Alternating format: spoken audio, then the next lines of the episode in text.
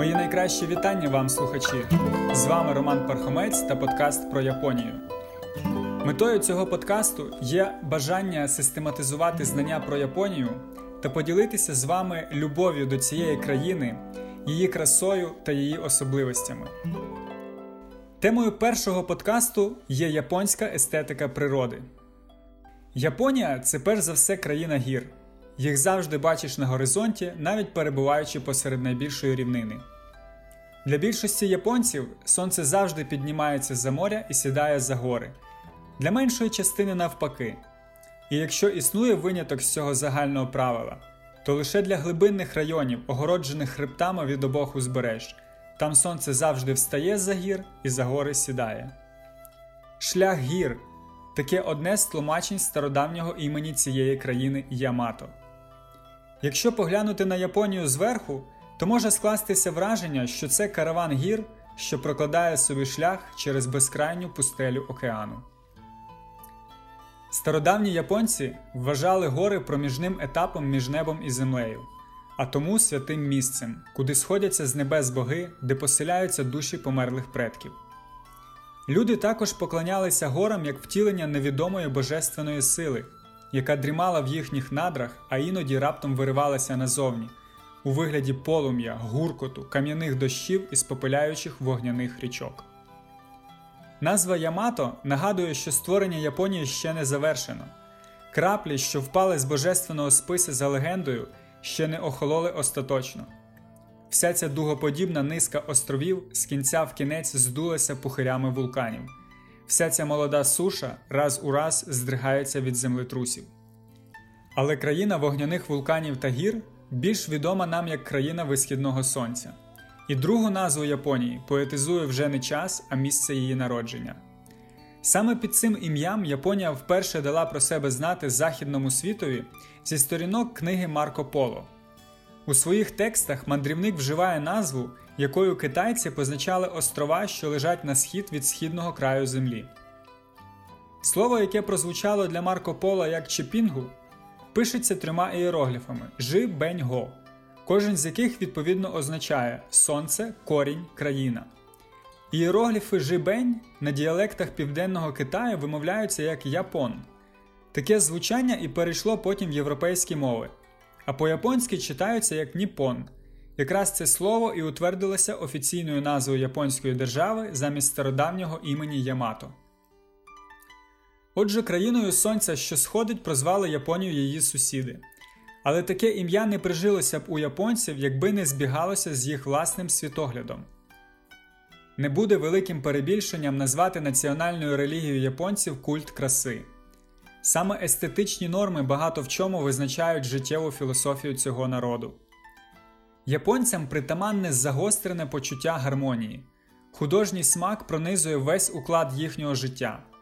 Естетизм японців ґрунтується на переконанні, що краса присутня в природі всюди, і від людини вимагається лише пильність, щоб побачити її. Любов японців до прекрасного базується в їх любові до природи. В основу релігії Сінто лягло поклоніння природі не зі страху перед її грізними явищами, а з почуття захоплення нею. Ця ж риса і забарвлює японське мистецтво. Потрібно на власні очі побачити японські острови, щоб зрозуміти, чому японський народ обожнює рідну природу, робить її мірилом своїх уявлень про прекрасне. Японія це країна зелених гір і морських заток. Країна суцільно складається з наймальовничіших пейзажів. На відміну від яскравих фарб Середземномор'я, яке лежить приблизно на таких же широтах, ландшафти Японії складені з м'яких тонів, приглушених вологістю повітря. Цю стриману гаму можуть тимчасово порушувати лише якісь сезонні фарби, наприклад, весняне цвітіння азалій або багряні листя кленів восени. Часом здається, що не тільки художники, але й сама натура, сосни на прибережних скелях, дзеркальна мозаїка рисових полів, похмурі вулканічні озера слідують одним і тим загальноприйнятим в цій країні канонам краси. На порівняно невеликій території Японії можна побачити природу самих різних кліматичних поясів. Бамбук, що схилився під вагою снігу, ось символ того, що в Японії є сусідами північ і південь. Японські острови лежать в зоні мусонних вітрів. В кінці весни і на початку літа маси вологого повітря з боку Тихого океану приносять рясні дощі, такі необхідні для рисової розсади.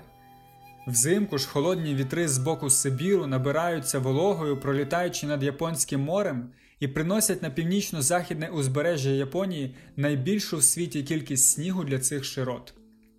Поєднання мусонних вітрів, теплої морської течії і субтропічних широт зробило Японію країною унікального клімату, де весна, літо, осінь і зима окреслені надзвичайно чітко і змінюють один одного досить пунктуально. Навіть перша гроза, навіть найсильніший тайфун припадають, як правило, на певний день року. Японці знаходять радість у тому, щоб не тільки стежити за цією зміною, але й підпорядковувати їй ритм свого життя. У деяких дослідників існує навіть своєрідне визначення японської культури як фольклору чотирьох пір року. Ставши жителем міста, сучасна людина багато в чому втрачає свій зв'язок з природою. Природа вже майже не впливає на повсякденне життя у місті.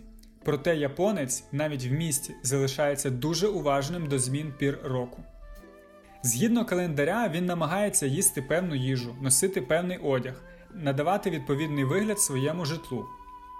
Він любить приурочувати сімейні торжества до особливих явищ природи, цвітіння сакури або до осіннього повного місяця. Любить бачити на святковому столі нагадування про пори року, паростки бамбуку навесні або гриби восени. Жага спілкування з природою межує у японця з пристрастю.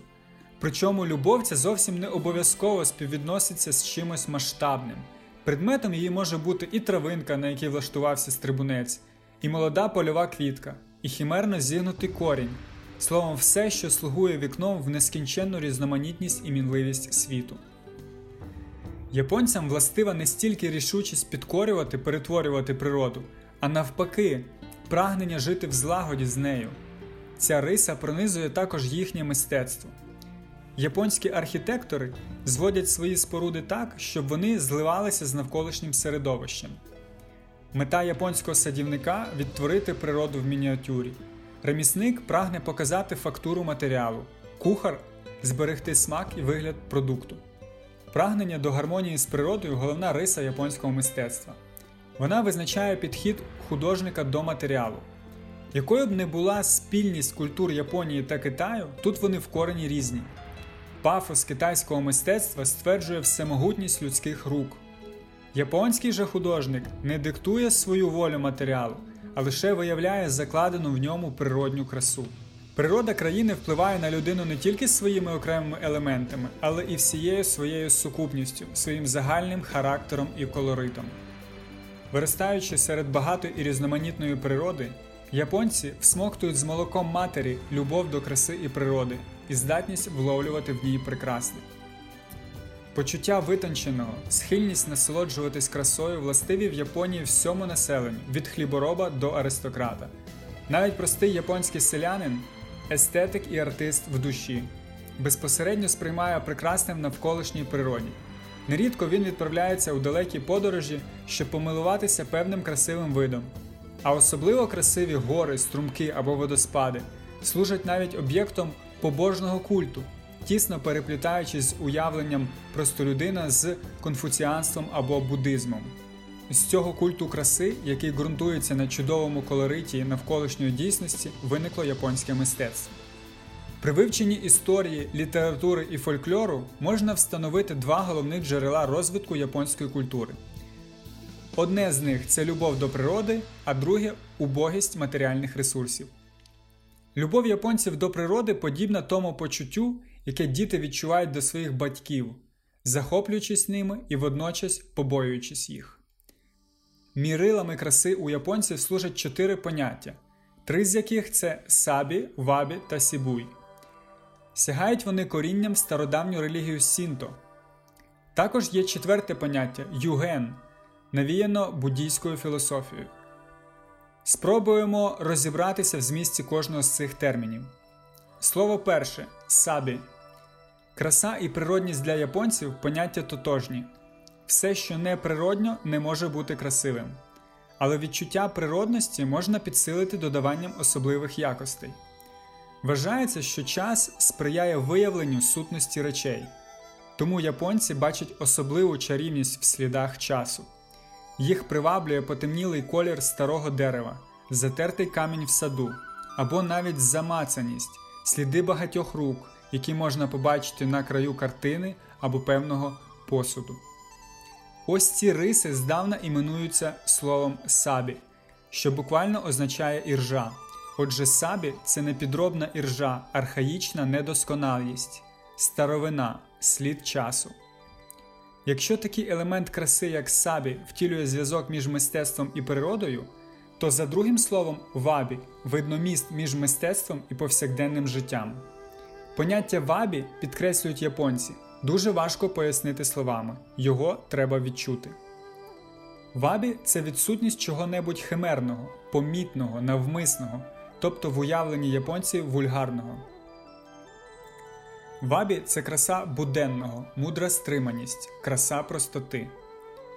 Виховуючи в собі вміння задовольнятися малим, японці знаходять і цінують прекрасне у всьому, що оточує людину в її буденному житті, в кожному предметі повсякденного побуту. Не тільки картина або ваза, а будь-який предмет домашнього побуту, навіть лопатка для накладання рису або бамбукова підставка для чайника можуть бути твором мистецтва і втіленням краси. Практичність, утилітарна краса предметів ось що пов'язано з поняттям вабі. Вабі і сабі слова старі. Згодом вони стали вживатися разом як одне поняття вабі-сабі, яке потім знайшло ще й більш широкий зміст, перетворившись в повсякденне слово сібуй. Якщо запитати японця, що таке сібуй, він відповість те, що людина з хорошим смаком назве красивим. Сібуй таким чином означає остаточний вирок у оцінці краси. Протягом століть японці розвинули в собі здатність розпізнавати і відтворювати якості, що визначаються словом сібуй. Майже інстинктивно кожний японець може це розпізнати. У буквальному сенсі слово сибуй означає терпкий, в'яжучий. Пішло це слово від назви повидла, яке готують з хурми. Сибуй це краса простоти плюс краса природності. Це не краса взагалі, а краса притаманна призначенням даного предмета, а також матеріалом, з якого він зроблений. Кинжал не має чого прикрашати орнаментом. У ньому повинна відчуватися гострота леза і добротність гарту. Чашка хороша, якщо з неї зручно і приємно пити чай, і якщо вона при цьому зберігає природню принадність глини, що побувала в руках гончара. При мінімальній обробці матеріалу максимальна практичність виробу. Поєднання цих двох якостей японці вважають ідеалом. Слово сибуй має саме різне часом навіть несподіване застосування. Слово сибуй може бути втілене в терпкому смаку зеленого чаю, в тонкому невизначеному ароматі хороших парфумів. Сибуй це відкриття внутрішнього змісту, недосконалість в поєднанні з тверезою стриманістю. Все штучне, вигадливе є несумісним з цим поняттям. Поняття вабі, сабі або сибуй ховаються в умінні дивитися на речі як на істоти одухотворені. Майстер дивиться на матеріал не як володар на раба, а як чоловік на жінку, від якої він хотів би мати дитину, схожу на себе. В цьому відгомін давньої релігії Сінто. Можна сказати, що розуміння краси закладено в японців від природи, від природи в самому буквальному сенсі цього слова. І тут вже можна говорити не тільки про вплив Сінтой, а й про глибокий слід, який залишив в японському мистецтві буддизм. Таємниця мистецтва полягає в тому, щоб вслухатися в невимовне, милуватися невидимим. У цій думці базується четвертий критерій японського уявлення про красу. Він іменується юген і втілює з собою майстерність натяку або підтексту, красу недосказаності. Закладена в природі японських островів постійна загроза непередбачених стихійних лих сформувала у народу душу дуже чутливу до змін навколишнього середовища. Буддизм додав сюди свою улюблену тему про непостійність світу. Обидві ці передумови спільно привели японське мистецтво до оспівування мінливості, тлінності. Радіти чи сумувати з приводу змін, які несе з собою час, притаманне всім народам, але побачити в недовговічності джерело краси зуміли, мабуть, лише японці. Не випадково своєю національною квіткою вони обрали саме сакуру. Весна не приносить з собою на японські острови того буяння стихій, коли річки ламають кригу та води перетворюють рівнини в безмежні моря. Довгоочікувана пора пробудження природи починається тут з раптового буйного спалаху цвітіння вишні. Її рожеві суцвіття хвилюють і захоплюють японців не тільки своєю кількістю, а й своєю недовговічністю. Пелюстки сакури не в'януть, весело кружляючи, вони летять до землі від найлегшого подову вітру. Вони прагнуть краще опасти ще зовсім свіжими, ніж хоч трішки втратити свою красу. Поетизація мінливості, недовговічності пов'язана з поглядом буддійської секти дзен, що залишила глибокий слід в японській культурі. Сенс вчення Буди, що проповідує дзен, настільки глибокий, що його не можна висловити словами. Його можна осягнути не розумом, а лише інтуїцією, не через вивчення священних текстів, а через певне раптове осяяння. Причому до таких моментів найчастіше веде споглядання природи в її нескінченній мінливості, вміння завжди знаходити порозуміння з навколишнім середовищем, бачити велич дрібниць життя. З вічною зміною світу вчить секта дзен несумісна ідея завершеності, а тому уникати її слід і в мистецтві. В процесі вдосконалення не може бути вершини, точки спокою, не можна досягти повної досконалості тільки як на мить, яка відразу тоне в потоці змін. Удосконалення прекрасніше, ніж досконалість, незавершення повніше уособлює справжнє життя. Тому найбільше здатний розповісти про красу той твір, в якому не все приведено до кінця. Частіше натякати, ніж декларувати, ось принцип, який робить японське мистецтво мистецтвом підтексту. Художник навмисно залишає в своєму творі якийсь вільний простір, надаючи кожній людині по-своєму заповнити його власною уявою. У японських живописців є крилатий вислів. Порожні місця на сувої мають більше сенсу, ніж те, що написав на ньому пензель. У акторів здавна існує заповідь: якщо хочеш висловити свої почуття повністю, розкрий себе на 8 десятих. Японське мистецтво взяло на себе завдання бути красномовною мовою недомовок. І подібно до того, як японець сприймає іерогліф не просто як кілька штрихів пензлем, а як певну ідею, він вміє бачити на картині незмірно більше того, що на ній зображено. Дощ у бамбуковому гаю, верба біля водоспаду, будь-яка тема, доповнена на фантазію глядача, стає для нього вікном в нескінченну різноманітність і вічну мінливість світу. Юген або принадність недомовленості це та краса, яка скромно лежить в глибині речей, не прагнучи на поверхню. Її може зовсім не помітити людина, позбавлена смаку або душевного спокою. Вважаючи незавершеність несумісною з вічним рухом життя, японське мистецтво на тій же підставі заперечує і симетрію. Ми настільки звикли ділити простір на рівні частини, що ставлячи на полицю вазу, абсолютно інстинктивно поміщаємо її посередині. Японець настільки ж машинально змістить її в бік, бо бачить красу в асиметричному розташуванні декоративних елементів, в порушеній рівновазі, яка уособлює для нього світ живий і рухливий. Симетрія свідомо уникається також тому, що вона втілює собою повторення, а симетричне використання простору виключає парність. А будь-яке дублювання декоративних елементів японська естетика вважає гріхом та несмаком. Посуд на японському столі не має нічого спільного з тим, що ми називаємо сервізом.